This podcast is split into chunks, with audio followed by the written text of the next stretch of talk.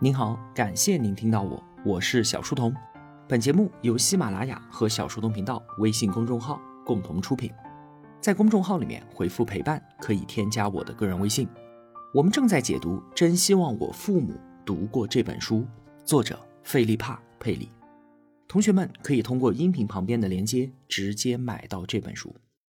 在上期节目结尾的时候啊，我们说，孩子降世就像是我们孤身困于沙漠。等待着被拯救，突然看到两个人影飘然而至，于是呢，我们拼命的呼救。人类最初的体验必然形成最深刻的影响，就算是我们现在已经回忆不起来了，但是它潜藏在我们的意识当中，对于今后的人生造成持续性的影响。沙漠是人生的第一次体验，我们求助之后得到他人什么样的反馈，就决定了我们和这个世界发展出怎么样的。依恋关系，我们就是孩子，而那两个被求助的人就是孩子的父母。如果说孩子的每一次呼救都能够得到满足，他的内心就会充满信任和安全感，更容易和他人建立起亲密关系。那如果孩子的呼救经常被漠视，他的内心当然就会缺乏安全感，对别人也就不抱有期待和信任。外来的帮助对于他来说啊，就会变成一种奢望。如果情况更糟糕，不仅期望没有被满足，甚至还会带来伤害，那么孩子就会将外人视为伤害的来源。你想想看，在这样的环境中长大，还有什么同理心可言？他再也不会相信善良和道德，与父母和这个世界的依附关系都是负面的。那怎么培养心理健康的孩子呢？这就是我们今天要聊的话题。我们都希望童年能为孩子的人生。源源不断的提供温暖的疗愈和前进的动力，为了他，也为了我们自己，父母需要知道哪种方式才是正确的。真希望我父母读过这本书，整本书都在讨论亲子关系，这也是孩子心理健康的最重要指标。而亲密的亲子关系，一定是在给予和接受的互动当中培养出来的，是父母和孩子之间彼此在影响。请注意。这个影响它一定是双向的，一定是平等的，一定是相互的，这非常的重要。在孩子还是小婴儿的时候，还不会说话，他会用声音、用手势、用哭喊来和父母进行沟通。不要漠视、放任孩子哭喊。之前我们就说，有的家长就认为孩子哭一定不能去抱，不然以后啊你不抱他都要哭。不要这样。当然了，每个孩子不一样。有的孩子呢，总是需要有人抱，确实很磨人；而有的孩子可以自己乖乖的躺着，保持安静。但是无论如何，哭喊一定是孩子的自然诉求，他想和大人互动，得到回应和关照。想想我们自己被困在沙漠当中，对于路人的高声求救，就能够理解孩子的处境了。作者特别强调啊，不要虚孩子，让孩子安静。这会让他们觉得自己的交流方式是不受欢迎的，大人不喜欢我。我们经常会错误的把奶嘴当成一个塞子，阻断我们之间相互交流的通道。大人们很多时候啊，是把孩子当做一个玩具，当做一个宝宝，唯独没有当做一个平等的、独立的个体来对待。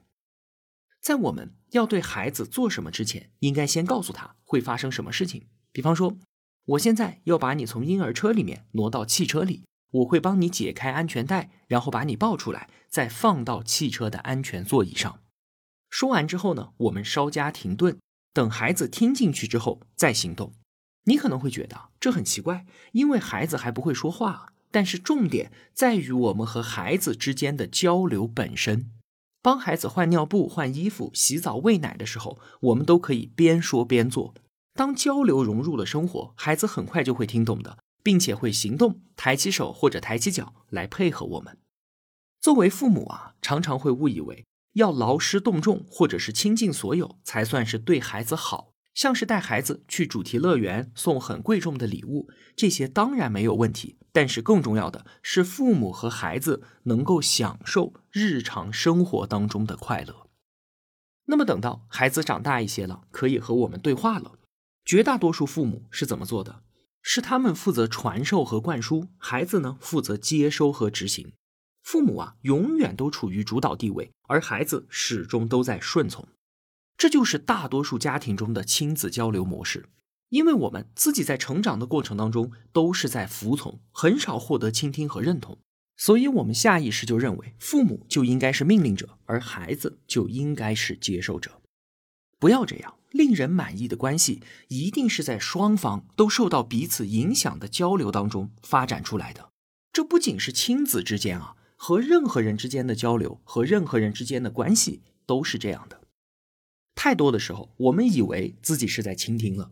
而实际上呢，我们是在等待空当去回应对方来表达自己。我们不断的在脑海中构思如何回话，而不是真正的去理解对方想要表达什么。究其根源啊，是因为我们害怕，害怕自己受到对方的影响和控制。人就是这样的，天然抗拒别人对于自己的影响。当这个别人是孩子的时候，就更是如此了。所以呢，倾听和回应和孩子相互适应，让孩子自然而然的对我们造成影响。这说起来很轻松，但是绝大多数人是难以做到的。作者佩里啊，把人们内心深处害怕对话、害怕受到他人影响的情况，称之为交流恐惧症。话说呢，有一位中年人，最近啊，他妻子跟他说：“为什么当别人告诉你一些事情的时候，你的反应总是那么激烈、那么抵触呢？”这引起了他的反思。哦，是吗？我的表现是这样的吗？好像确实是的。当我意识到自己不知道某些事情的时候，我的确感到很丢人。我经常把我知道当做口头禅，不管我是不是真的知道，我都会这么说。有一天啊，中年人去探望他自己的老父亲，老人家每天要吃很多的药，经常搞不清楚，他就帮父亲画了一张图表，标明什么时候该吃什么药。可是老父亲略带讽刺地说：“你以为我活了八十多年还不知道怎么看药瓶上的标签吗？”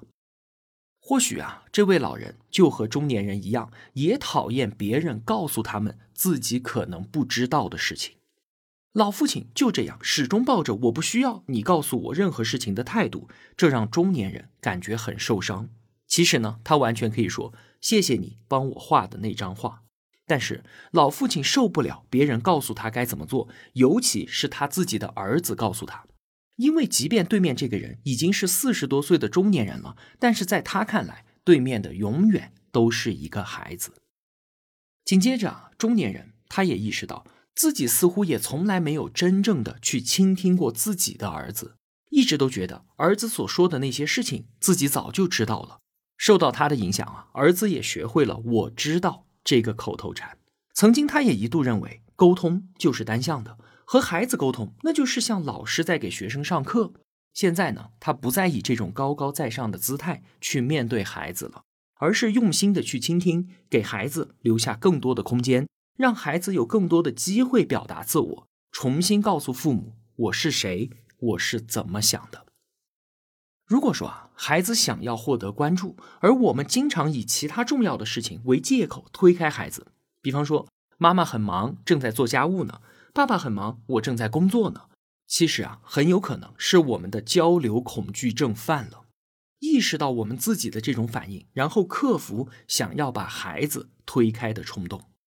我们可以回忆一下，当别人告诉一些我们自己不知道的事情的时候，我们作何感想？明白，我们都有不愿意被他人影响的心理防备，然后呢，放下这种执念。请记住，亲密关系一定是在平等的对话和相互的影响当中建立起来的。如果你觉得自己的孩子已经长大了，亲子之间已经出现了很多明显的问题，也不要紧，关系的改善随时都可以发生。就从倾听开始，允许孩子和我们不一样，用孩子的角度去重新看待世界。让他对我们产生影响。就算说孩子已经成年了，父母能够平等的看待和理解他，就可以帮他解开心里面儿时留下的很多心结。这对于他的人生来说意义重大，而你们之间的关系转变也由此开始。接下来呢，我们再来聊聊孩子不良行为的问题。之前啊，我们解读过一本书《正面管教》。当时啊，专门做了一期节目，讲如何应对孩子的不良行为。所有行为的动机都可以被归结为四大类：寻求关注、权力争夺、报复以及自暴自弃。针对不同的原因呢，父母都有相应的引导和纠正的办法。正面管教是每位父母都必须要去听的一本书，其中有太多教养孩子的基本原则和实用方法了。在这里呢，相同的内容我就不再复述了。在真希望我父母读过这本书当中，作者佩里啊，他一再强调的一点是，孩子的错误行为很大程度上是父母应对失误。是被父母一点一点给培养放大出来的。佩里说自己曾经和英国著名的一位画家一同录制一档电视节目。这位画家呢，在节目当中坦言说，自己上学的时候啊，曾经因为头撞到大理石柱上而受了重伤。为什么会这样呢？竟然是因为他想要获得在场者的关注，自己撞上去的。孩子小的时候啊，内心中最大的诉求其实很单纯。就是获得父母的关注，进而从中找到安全感和归属感。孩子正常表达自己的诉求，而没有得到回应的时候，就会不断的升级，用更激烈的方式表达出来。于是呢，就成了父母眼中的不良行为。我们可以想象一下，火车上一个家长带着孩子，孩子在长途旅行当中肯定会觉得无聊。作为家长呢，可以陪孩子玩，讲书给他听，或者家长也可以选择不断的告诫孩子。这是公共场合啊，你千万要保持安静，不准大喊大叫。那父母应该怎么做？其实是显而易见的。与其花时间不断的去告诫和批评孩子，不如和孩子一起互动，这明显要快乐得多。而且在长时间的旅途当中，如果一开始我们就把精力放到孩子身上，当孩子不需要我们的时候，我们就可以去做自己的事情了。而温馨有爱的氛围已经营造出来了，孩子显然会更听我们的话，更不容易刻意的哭闹。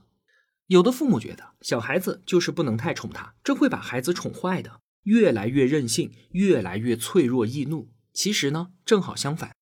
如果在小的时候，我们尽量满足了孩子对于人际关系的需求，他能够获得安全感，并且把这种安全感给内化。他就没有必要继续寻寻觅觅，长大之后也不会为了人际关系而患得患失。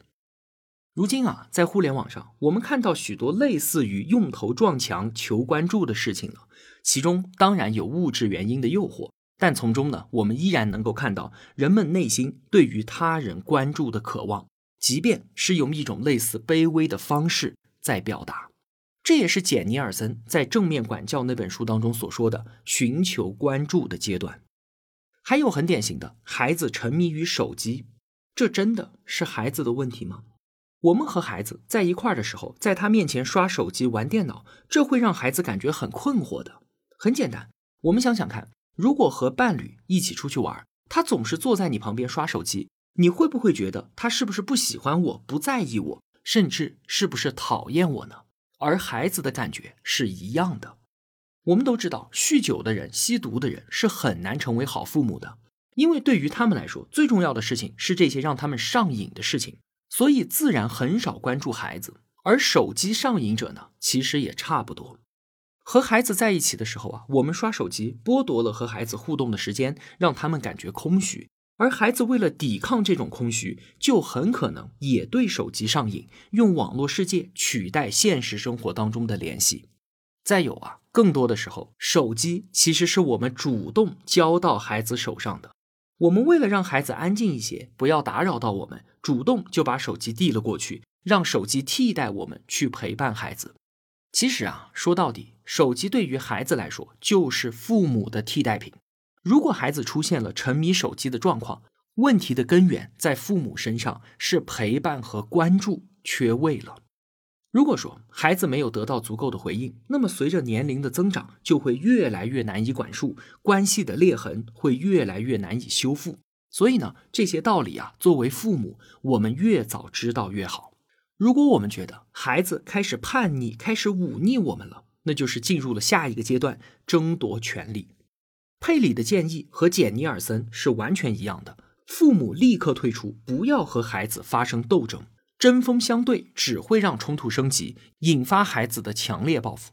他说了一个好办法，叫做温情轰炸，就是父母啊专门找个机会带着孩子离开家，去到一个全新的环境当中，不用提及之前的冲突和错误，在合理的范围之内，赋予孩子最大的决定权，让他去发号施令，决定我们一起吃什么、做什么。目的直接明确，就是展现关爱、修复关系。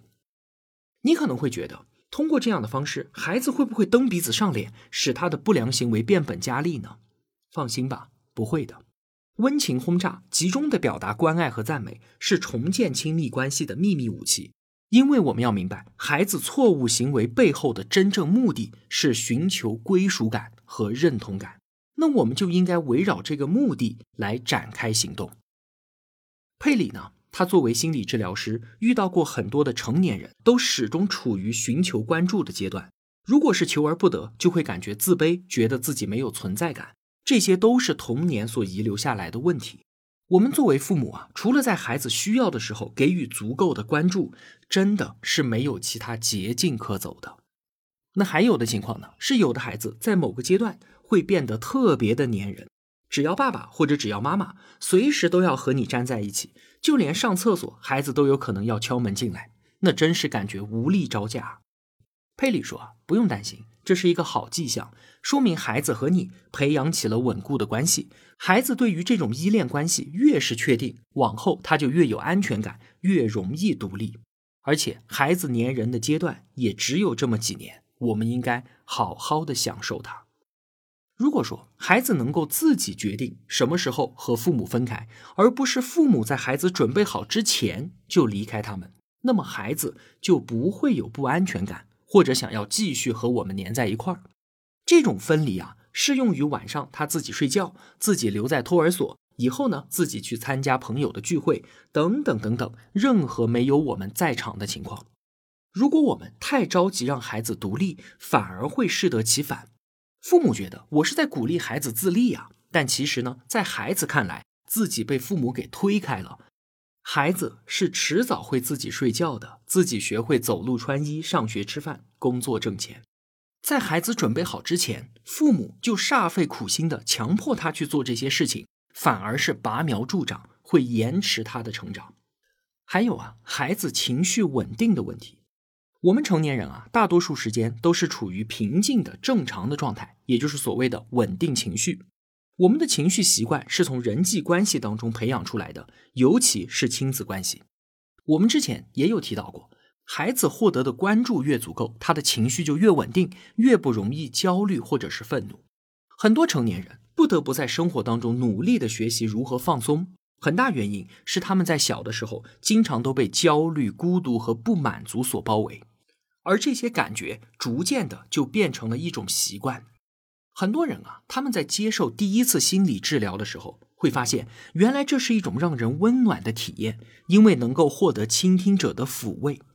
其实很多人去看心理医生，只需要获得充分的倾听就足够了，并不需要接受治疗。让孩子感到安全、被爱、被珍视，去观察和倾听孩子，是我们对于孩子今后情绪稳定的一种投资。带小孩子啊，是一件很辛苦的事情。很多父母都觉得枯燥，确实如此。这段时间呢，大多都是单调的、重复的体力活。